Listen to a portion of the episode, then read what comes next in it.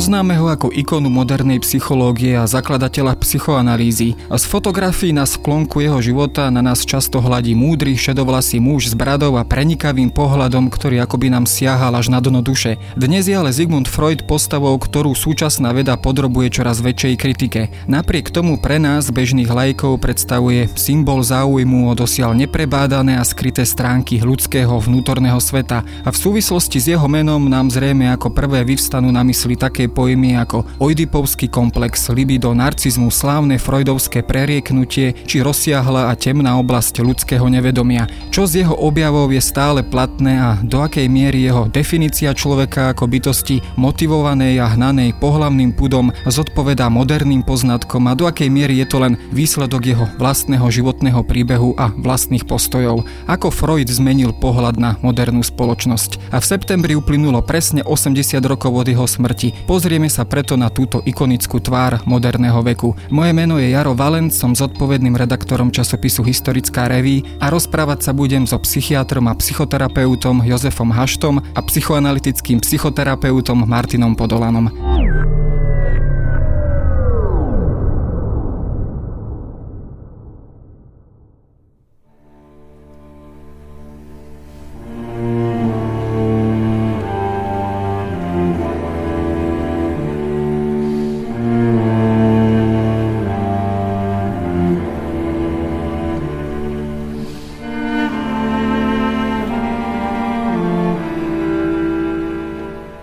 Začiatku som pán Hašto spomenul, že Freud je naozaj ikonickou postavou prelomu 19. 20. storočia, ale predovšetkým toho 20. storočia, modernej éry a vyniká aj popri takých menách ako Alfred Adler či Karl Gustav Jung a ďalší psychológovia známe mená v tejto oblasti alebo v tejto vede. Čím to je, ale že práve Freud si medzi tou bežnou laickou verejnosťou, nami bežnými ľuďmi vyslúžil také renomé. Je to možno aj tým, že sám sa trošku staral o taký kult svojej osobnosti alebo sám si ho pestoval? No ja myslím, že to bolo hlavne tým, že on bol prvý, ktorý e, sa tak do hĺbky začal zaujímať o to, ako človek funguje v tom subjektívnom svete a potom aj svojom rozhodovaní a správaní, ako to súvisí s minulosťou.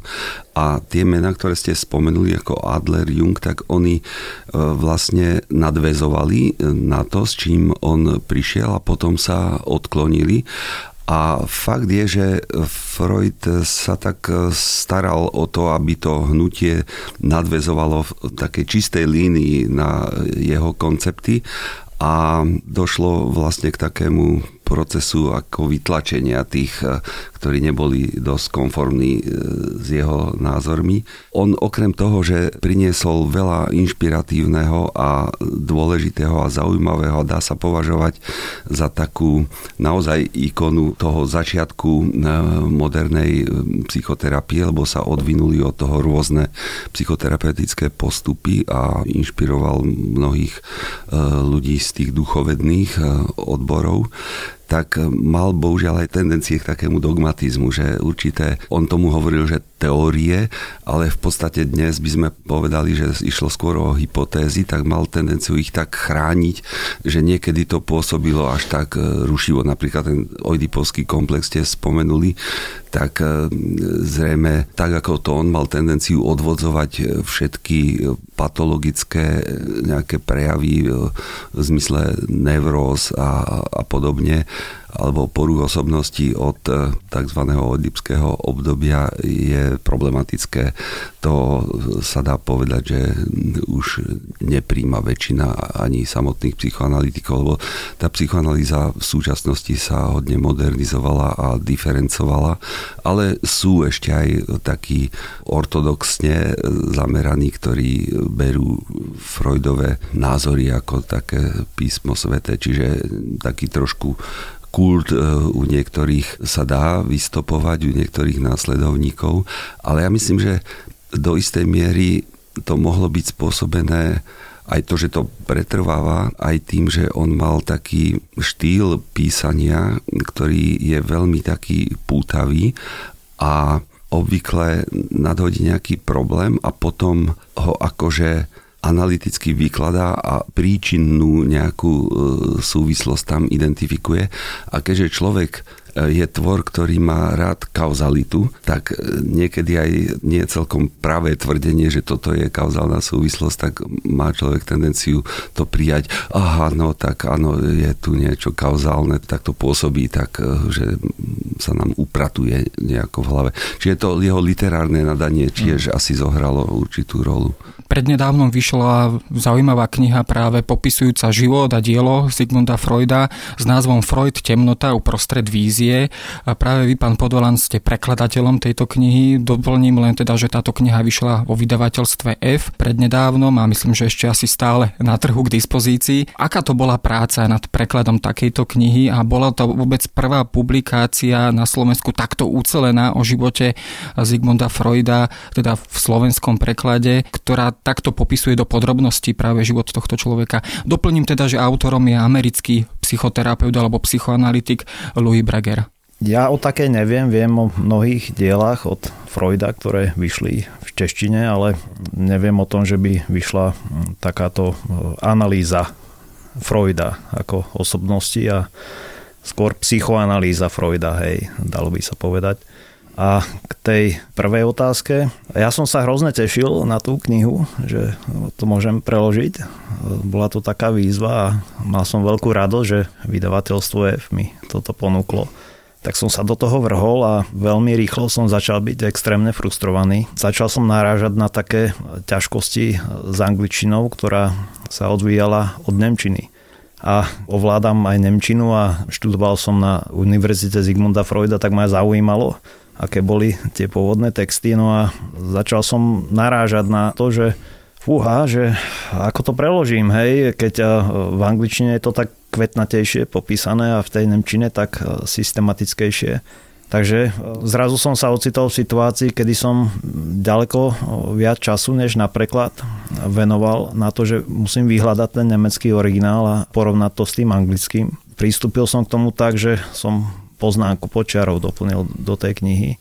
A toto ma frustrovalo, hej, lebo mi to predlžovalo preklad, ale zároveň ma to aj zaujímalo a bolo z toho cítiť úžasnú kontroverznosť už samotných prekladateľov, ktorí buď toho Freuda mali radi, tak mu akoby nahrávali, že tie slovíčka preložili milšie alebo kvetnatejšie alebo inteligentnejšie a naopak tí, čo ho nemali radi, no tak ho zhodili a očiernili. Takže ja som sa sám pýtal seba, že bože, aký mám postoj k tomu Freudovi a ako to vyrieším. Doplním, že táto kniha je naozaj predkaná jednak takouto psychoanalýzou samotného Freuda, ale aj samozrejme spoločenskými pomermi, historickými faktami, ktoré teda pre danú dobu platili. A keď teda už začneme už samotnou mladosťou Zigmunda Freuda, tam samozrejme jedným z takých relevantných faktov je teda, že bol príslušníkom židovskej menšiny v jednom moravskom mestečku Příbor, v tom čase teda tiež nazývané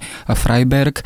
Mal tento fakt teda to, že teda bol príslušníkom židovskej menšiny aj nejaký vplyv na ten jeho ďalší život. Stretával sa s antisemitizmom neskôr v ďalších rokoch, už teda keď po presťahovaní rodiny do Viedne, pri štúdiách, pri ďalšom živote. Samozrejme najznámejší je ten fakt, že bol emigrantom pred nacizmom úplne na sklonku života. Bol ale teda tento faktor antisemitizmu prítomný počas celého jeho života? Určite bol, o tom nie je pochyb. Mne sa žiada povedať, že keď sa bavíme o tom, že čo na neho vplývalo v detstve, no tak on chudáčisko, on mal hrozné detstvo. On v podstate aj Breger, ten autor, sa tohto chytil a celá tá kniha sa desie v duchu, že tie prvé tri roky mali na Freuda taký dopad, že to ovplyvnilo jeho ako charakter a v podstate aj jeho doktríny. On keď sa narodil, tak mamina na ho nemala čas, tak musela pomáhať otcovi s podnikom, s vlnou. Na to mamina e, našla nejakú e, opatrovateľku, čiže on mamu stratil.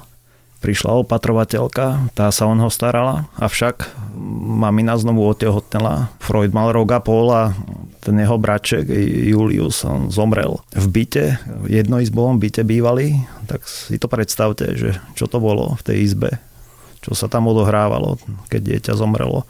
No ale Amália tá rodila deti jak e, na páse, že ona v priebehu prvých 32 mesiacov porodila ďalšie deti a ona bola z tých 32 mesiacov 18 mesiacov tehotná.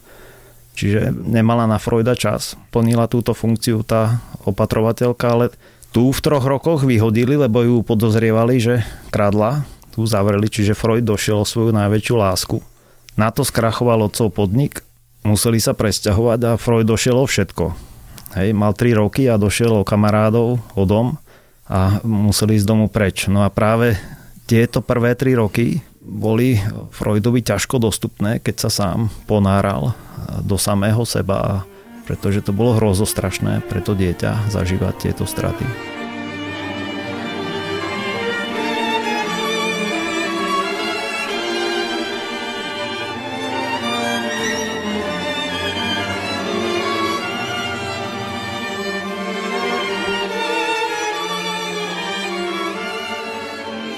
On sa potom naozaj stal výborným študentom v tých ďalších rokoch. Dá sa povedať, že naozaj exceloval v škole a bol vlastne najstarším súrodencom spomedzi teda tých e, všetkých detí a vo vlastnej rodine, teda ak sa nemýlim, si vyslúžil aj trošku také postavenie toho zázračného dieťaťa alebo talentovaného, do ktorého asi teda rodičia vkladali svoje nádeje. Ovplyvnilo to potom možno aj e, tie jeho ďalšie postoje pri tých štúdiách už vo Viedni a aká to bola vlastne mladosť, keď sa táto rodina presťahovala do Viedne Viedne.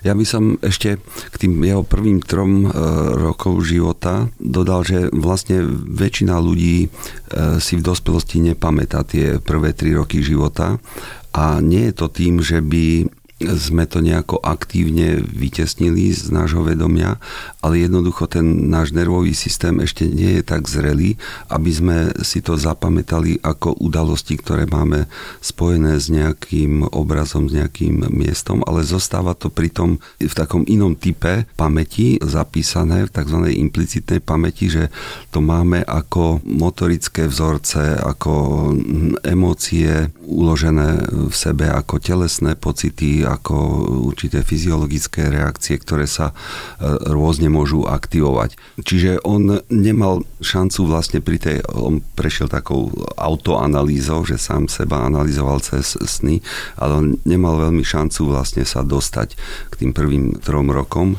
a tým, že on sám neprešiel psychoanalytickým výcvikom, nikto ho neanalizoval, tak e, nemal prístup k takým mm. menej uvedomovaným stránkam svojej reaktivity alebo svojej osobnosti.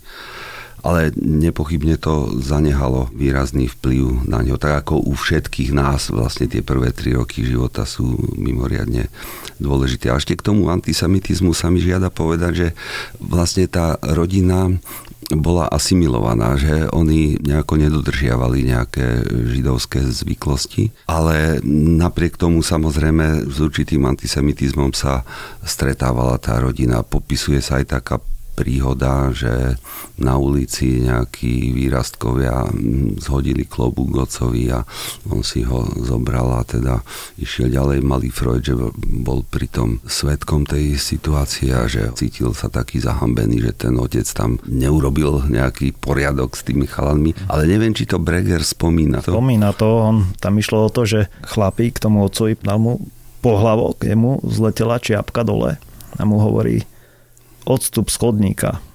A ten Freud, keď mu otec túto príhodu hovoril, zik, zik. tak bol v nadšení a otec a čo si urobil? Že, a očakával hej, takú mocnú reakciu. A otec odpovedá, no zdvihol som si čiapku a zostúpil som z chodníka. Potom často, ja keď som sa pozeral viac do tejto knihy, tak e, častokrát som sa stretával s takým tým motivom u neho, že ako keby hľadal v tom ďalšom živote, v mladosti, také silné mužské autority, či už nejakých svojich profesorov, pedagógov, ktorí teda uh, najprv ho teda vyučovali v oblasti medicíny, ale teda aj ďalších autorít. Bol povedzme teda toto ten motiv, ktorý ho stále naozaj motivoval uh, hľadať nejaké vonkajšie oporné autority a do akej miery ho tieto autority potom ovplyvnili aj pri výbere toho jeho zamerania teda na psychológiu.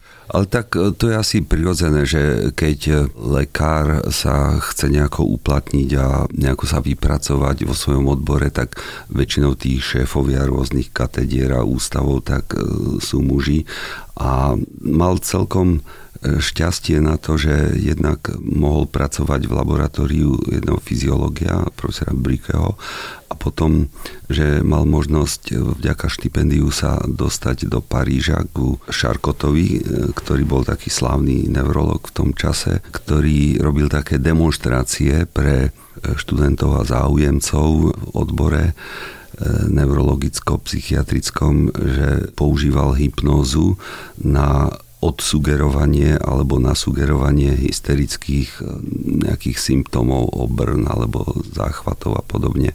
A to veľmi eh, výrazne ovplyvnilo Freuda aj preložil Šarkotov nejaký spis o hypnoze a potom preložil aj od Berheima monografiu. To bol taký menej showmanský eh, založený hypnoterapeut, ale tá skúsenosť s Parížom bola významná, lebo ukázalo mu to, že určité symptómy, ktoré sa telesne prejavujú, že vlastne majú dočnenia s psychickými reguláciami a že to možno ovplyvniť v zmenenom stave vedomia i keď teraz v súčasnosti a Breger to tam popisuje, že ten Šárko pravdepodobne občas e, tam robil také show, ktoré nie vždycky bolo úplne čisté. Keď si ja spomínam na túto pasáž z knihy, tak tam naozaj je to popisované, že využívali trošku tých pacientov, dá sa povedať, na tú demonstráciu, na tú hypnozu. Bolo to, dá sa povedať, akýmsi aj spoločenským pobavením, možno pre to dané publikum.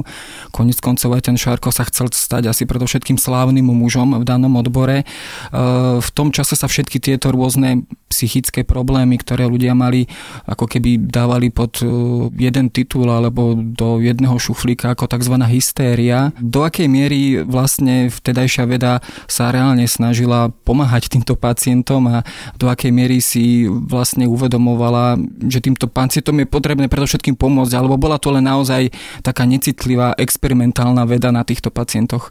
To, ako ktorí lekári k tomu pristupovali. E, niektorí mali tendenciu to brať ako nie ako poruchu, nejako problém, ale ako niečo, čím sa ani netreba zaoberať, lebo nezistili sme nejaké porušenie nervového systému v zmysle organického poškodenia.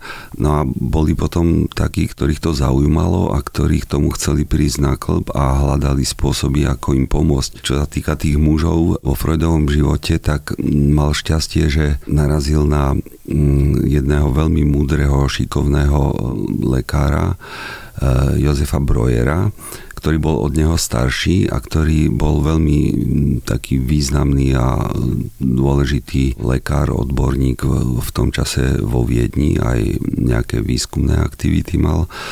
A tento Jozef Breuer vlastne popisoval Freudovi svoju skúsenosť s jednou veľmi inteligentnou a vzdelanou pacientkou, ktorá mala tie tzv. hysterické symptómy rôzne a on veľmi obetavo sa staral o túto mladú ženu a chodil eh, k nej na byt a používal eh, hypnozu u nej a ona jedného dňa povedala, že ako aby sa nevypitoval a aby ju nehal rozprávať. Takže ona pri tých jeho návštevách vlastne spontánne rozprávala, že čo jej prichádzalo na um a dlhé obdobie takto ju navštevoval. A táto redekúr, ako tá rozhovorová kúra e, liečebná sa ukázala ako fungujúca a jej sa ten stav polepšil. A tým, že Freudovi všetko podrobne rozprával, tak on si skladal určitý koncept, že ako by sa dalo e, s tými pacientami pracovať cez túto inšpiráciu. Potom opustil svoju e, hypnoterapeutickú prax a začal pozbudzovať pacientov alebo inš inštruovať, aby voľne, slobodne asociovali a hovorili o všetkom, čo im príde na um a očakával, že to bude mať jednak liečebný efekt a jednak, že on sa všeličo dozvie, čo inak v bežnom rozhovore sa človek od druhého nedozvie, lebo všelijako si cenzurujeme to, čo povieme, čo nie oni boli zaviazaní k tomu, že všetko, čo vám príde na um a do vedomia, hovorte o tom slobodne, aj keby vám to bolo nepríjemné, alebo keby ste sa kvôli hambe nejako tomu vyhýbali, tak uh, hovorte slobodne. A on e, vlastne zvolil taký postoj vnútorný pri týchto kúrach liečebných a analytických, e, že sa nastavil tak, že nefokusoval pozornosť nejako zúženie, ale že ju tak voľne rozprestrel, aby zachytával do svojej pamäti aj zdanlivo nevýznamné nejaké veci a detaily s predpokladom, že časom sa mu to bude skladať do nejakého výkladového vzorca. Keď sa pozrieme na práve tieto roky, vlastne títo dvaja páni spolu vydali aj e, také štúdie o hystérii, čo bolo vlastne predmetom, alebo čo objavili títo dvaja páni, našli kľúč k tomu, ako vyriešiť vlastne tie príčiny, samotné problémy, ktoré vyvolávali hystériu, ako teda v tom čase sa e, všetky tieto problémy jednotne nazývali. Táto publikácia štúdio hysterii bola veľmi cenená aj takými veľmi kritickými psychiatrami, ako bol Karl Jaspers, e, že vlastne z celého Freudovho diela vypichol práve tieto štúdio hysterie, že tie boli veľmi dôležité a podstatné a že v tých ďalších dielach, že je už veľa takých špekulatívnych e, prác alebo textov a to, na čo narazil Freud, bola traumatizácia v detstve. Mal skúsenosť asi so 15 alebo 17 e, mladými dievčatmi, ktoré chodili k nemu do terapie a väčšina z nich bola e, sexuálne nejako zneužitá tak e, tam narazil na tento problém vlastne traumatizácie v detstve a neskôr to ale relativizoval a mal tendenciu to nebrať celkom vážne, keď e, pacient hovorí o takýchto veciach z detstva, že sa e, udiali a bral to, že to môže byť aj iba fantázia. Tým trošku došlo k takému neblahému e, vývoju v psychoanalýze, že sa menej vážne brali tieto údaje o rôznych psychických traumatizáciách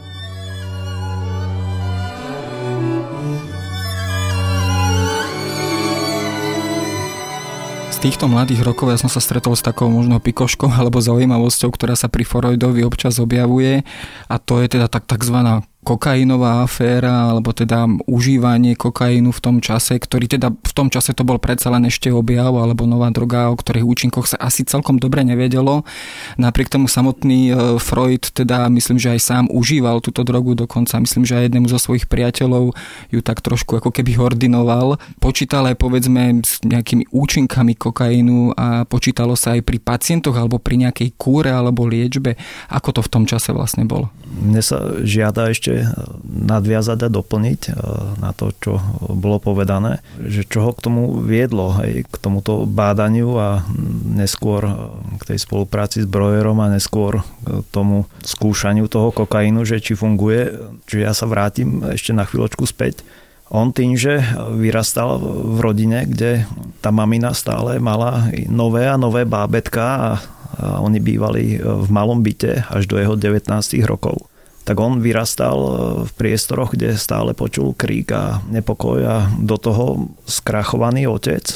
Čiže Freudovi chýbal ideál. A on sa utiekal do kníh a v podstate veľmi túžil hej, po takej sláve túžil po poznaní, túžil po láske a to všetko akoby nachádzal v týchto knihách, tam sa mu to všetko splňalo. No a na tej ceste hľadania, poznania a bola čo dosiahnuť a vtedy bolo obdobie takého rozvoja vedeckého veľmi v popredí, tak práve medicína pre ňo bola takým priestorom, kde by mohol niečo dosiahnuť. No a pudený akoby touto snahové ja chcem volať čo veľké nájsť. On sa aj priatelil s takým berlínským lekárom, ktorý bol kvázi šarlatán, ale on ho obdivoval a práve tam hľadal inšpirácie.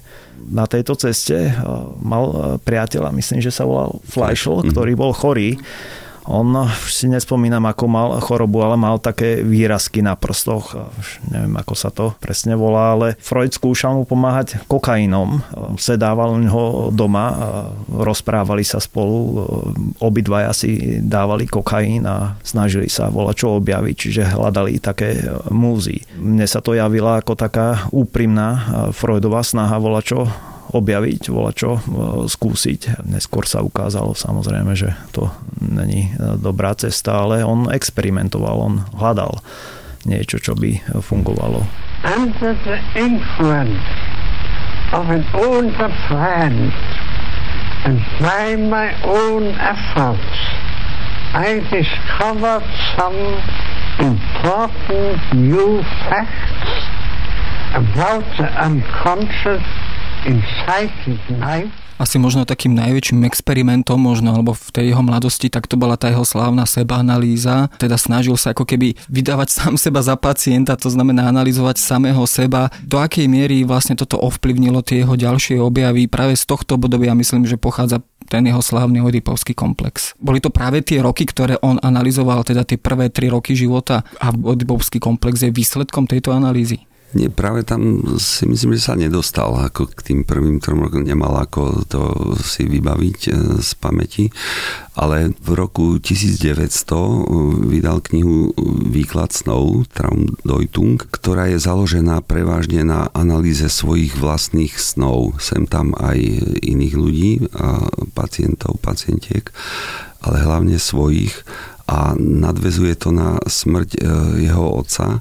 Keď mu zomrel otec, tak e, sa dostal do krízy a pravdepodobne mal aj obavu o svoje duševné zdravie a začal veľmi tak seba reflexívne skúmať e, seba, svoj život a cez sny sa chcel dostať hĺbšie a tam vlastne je potom začiatok aj toho jeho konceptu vedomie, predvedomie, nevedomie. V tej knihe Výklad snov vlastne tam to on koncipoval prvý raz tak najzreteľnejšie, i keď v tých štúdiách hysterii tam už e, boli tiež e, úvahy týmto smerom, tie vyšli ešte skôr.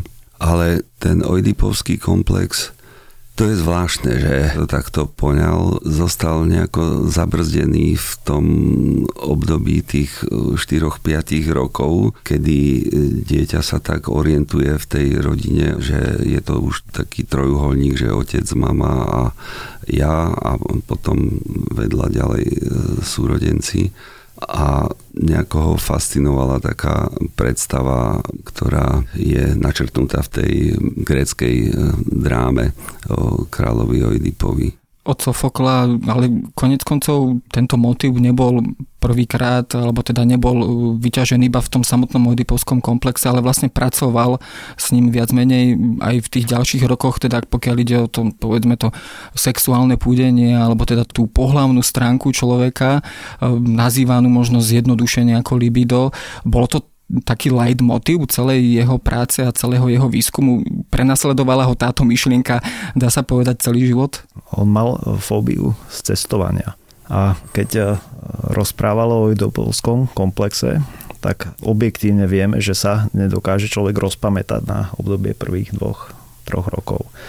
Ale on si to predstavoval, že asi aké to bolo a rekonštruoval tieto udalosti. Čiže on predsa len to popísal v tej sebaanalýze a tam popisuje, že keď cestovali z Lipska e, do Viedne, boli v Koči a že tam odhalil e, mamu nahu a že zbadal jej, on to nazval nudam, a že popisoval to, toto je pôvod mojej úzkosti, veľmi som túžil po mame, ale otec by ma za to e, vykastroval. A on na gymnáziu prekladal Oidipa Čiže e, jemu sa to nejak všetko zlialo, hej, do takej podoby, aha, takto by som si vedel svoju úzkosť vysvetliť a mu to intelektuálne e, zapadlo, tak sa toho držal a to nazýval taký rozpozdávací znak, že ten, kto týmto neprešiel v psychoanalýze, tak ani nie je psychoanalytik. No ale ten Breger v tej knihe to podrobne rozpracoval a došiel skôr tomu, že on vtedy, keď sa toto dialo, tak o všetko prišiel. Prišiel o kamarátov, prišiel o byt, prišiel o pestúnku a keď boli na stanici, tak on sa nebal toho vlaku, ale bál sa toho, že ho tam nechajú, že tam zostane sám, že odchádza od tej pestúnky, čiže on strácal veľmi veľa. No a odtedy on, keď cestoval, tak vždy došiel 20 minút skôr. Hej, len pre Boha, nech ma tu nenechajú. Nakoniec obdivhodné to všetko prekonal a sa zahlbil do seba a Avšak túto úzkosť nedokázal aplikovať na samého seba. Hej, hoci rozpoznal, že úzkosť pramení zo separácie od maminy, nedokázal to preniesť na samého seba, lebo on nemal možnosť prejsť terapiou.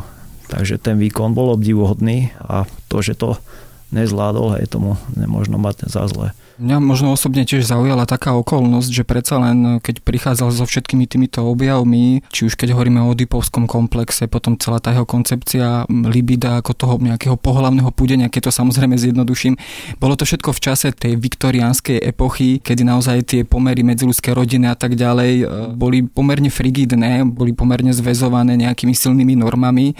Aj samotný Freud hovoril o sebe ako malomeštiakovi, ktorý žil v takom veľmi malomešťackom ľudskom vzťahu, keď to opäť zjednoduším. Je toto možno práve ten paradox, alebo aj možno vysvetlenie, prečo on takú veľkú váhu prikladal práve týmto veciam?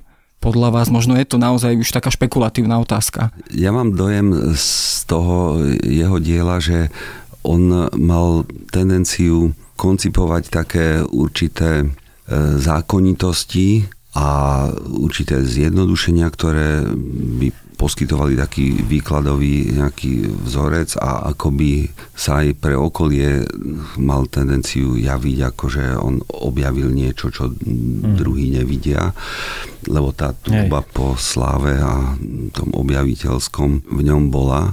Ale určite vieme z dnešného hľadiska, že sa to nedá takto zjednodušovať, že libido a všetko, že riadi e, sexuálny púd, máme v sebe množstvo púdov alebo potrieb, ktoré sa rôzne situačne zapájajú v našom živote. Vieme aj, že vlastne intimný vzťah je komplikovanejšie koncipovaný e, alebo utváraný, že je v tom aj samostatne tom, čomu môžeme hovoriť z dnešného hľadiska sexuálny púd, ale je v tom aj attachment ako potreba blízkosti a zdieľania a takého aj opatrovateľského nastavenia voči tomu druhému a potom ešte tretí komponent e, zamilovanie ako také fyziologické šialenstvo. Niektorí jeho následovníci to rozšifrovali pomerne zavčasu. Napríklad e, Schulzenke, nemecký psychoanalytik, ten hovoril, že nie, nie, že s tým libidom je to inak,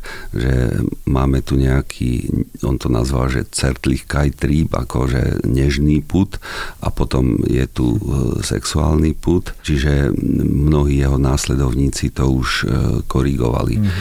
A zaujímavé, ako e, to už Martin o tom hovoril, ako strašne on lpel na tom oidipskom komplexe, ako keby to bol vysvetľujúci princíp pre všetky možné vývoje a patológie e, v ľudskom živote.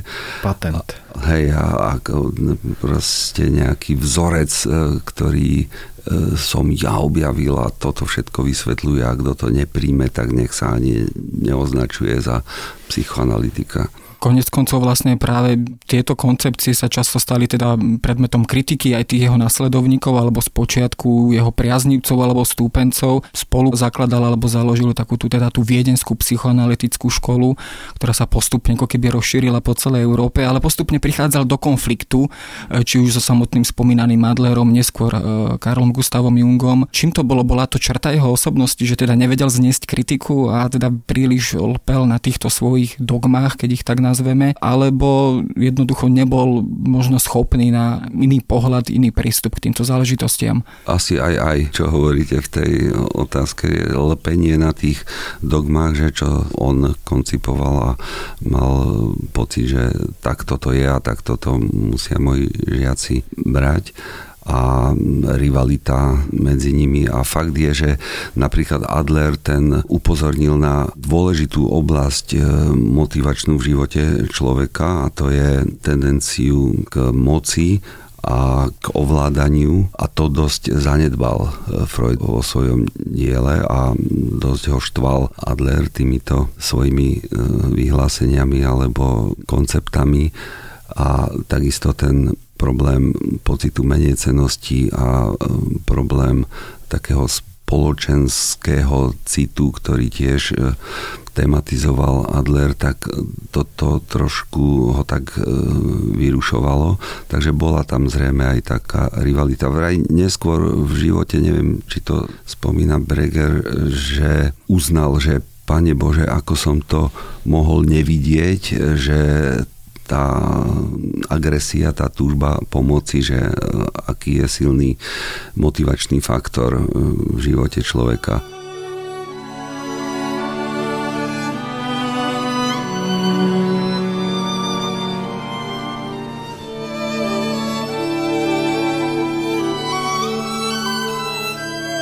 Keď e, samozrejme sa posunieme ďalej v jeho živote a postupne sa prepracujeme k záveru jeho života, čo možno považujete za taký jeho najväčší prínos? Často sa teda spomína takéto jeho rozdelenie osobnosti človeka na tú vedomú zložku a nevedomú zložku. Bol to teda jeho objav? Môžeme to považovať za jeho objav, jeho tzv. patent? Čo to vlastne urobilo, povedzme, s pohľadom na človeka v tom 20. storočí? Hovoríme teda, alebo pozeráme sa v tom 20. storočí na človeka úplne inak než povedzme v tom 19.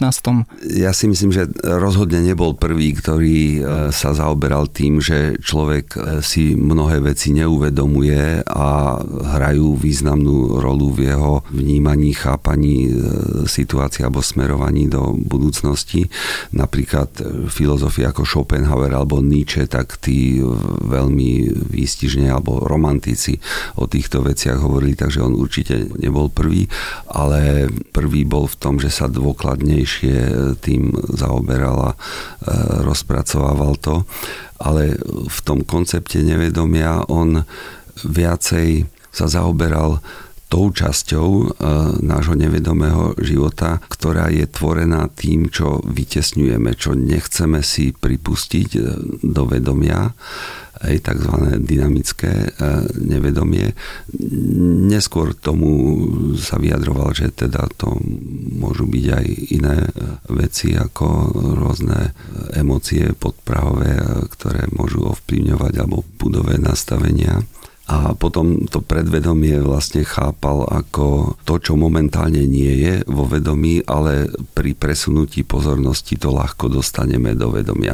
Fakt je, že teraz e, vlastne psychológovia, neurobiológovia sa zaoberajú tým, že čo si človek uvedomuje a že väčšinu z toho prípravného procesu čo sa nám nakoniec dostane do vedomia, tak zostáva v nevedomí, alebo tie veci, ktoré sa vo vnútri vyhodnotia ako nedôležité, tak proste sa vôbec nedostanú do vedomia. Takže zrejme to vedomie naozaj je taká špička len toho, čo sa mm. všetko odohráva v tých reguláciách. Mm-hmm. Častokrát býva Freud označovaný až dokonca niektorými kritikmi, ostrými kritikmi za takého šarlatána z toho dôvodu, že ako keby sám sebe potvrdzoval tie svoje teórie, či už teda ako keby teda ten človek, ktorý odmieta e, prijať e, tieto jeho názory ako keby nejaký odpor alebo vytesňovanie. Častokrát to teda kritizovali mnohí, predovšetky napríklad Karl Popper s takouto jeho falzifikáciou vedy, kedy vlastne usvedčoval Freuda z akejsi možno ideologizácie. Sústreďuje sa kritika práve na toto, že Freud vlastne vytesňoval tú kritiku voči sebe a voči svojim teóriám a že to je vlastne možno taká jeho vlastná psychologická črta. Ja keď som e, študoval e, psychoanalýzu v Rakúsku, tak vždycky som s Woodiom sledoval také dva tábory. Jednak na Freuda jednak na vôbec e, terapiu. Že budú ľudia, ktorí to považujú za šarlatánstvo, niečo neuveriteľné, ťažko preskúmateľné a naopak potom ľudia, ktorí si to uctievajú a tvrdia, že existuje mnoho výskumov a skenov mozgu a rôznych iných dôkazov, ktoré potvrdzujú, že terapia funguje. Čiže s týmto sa človek bežne stretáva. Ja osobne to vidím tak, že tá terapia funguje, že to v podstate je taký ustálený fakt. Prečo funguje? Nevieme presne povedať. Máme také indície, že je to vzťah a najmä vzťah s tým terapeutom a je tam kopec ďalších indícií, ktoré sa neoplatí tuto rozoberať, ale skutkom je, že to funguje, ale prečo? Hej, to nevieme presne. A k tej otázke, hej, že čo Freud priniesol a teda, že ako ho vnímame a tak sa mi žiada povedať takú vec, čo sa ľahko zapamätá. Keď vyšiel v Hollywoode film Spellbound, tak tam je na začiatku tak veľmi pompézne to tam je vykreslené, že ľudstvo zažilo tri narcistické zranenia. To prvé bolo, keď Koperník povedal, že Zem nie je stredom vesmíru, že to nás zranilo a nás to bolelo. Druhé, že keď Darwin predostrel teóriu, že nestvoril nás Boh. A tretie zranenie, ktoré priniesol Freud, že nie sme páni vo vlastnom dome. Čiže aj tento rozhovor a všetko, čo sa teraz deje, je akoby do značnej rozhodujúcej miery bolo organizované našim nevedomím. No a práve tá pointa, že teda nie sme úplnými pánmi vo vlastnom dome, je asi práve ten moment, ktorý je fascinujúci pre e, veľkú časť populácie alebo veľkú časť verejnosti a to je asi aj dôvod, prečo je Freud taký príťažlivý aj dnes. Ja vám veľmi pekne ďakujem za rozhovor.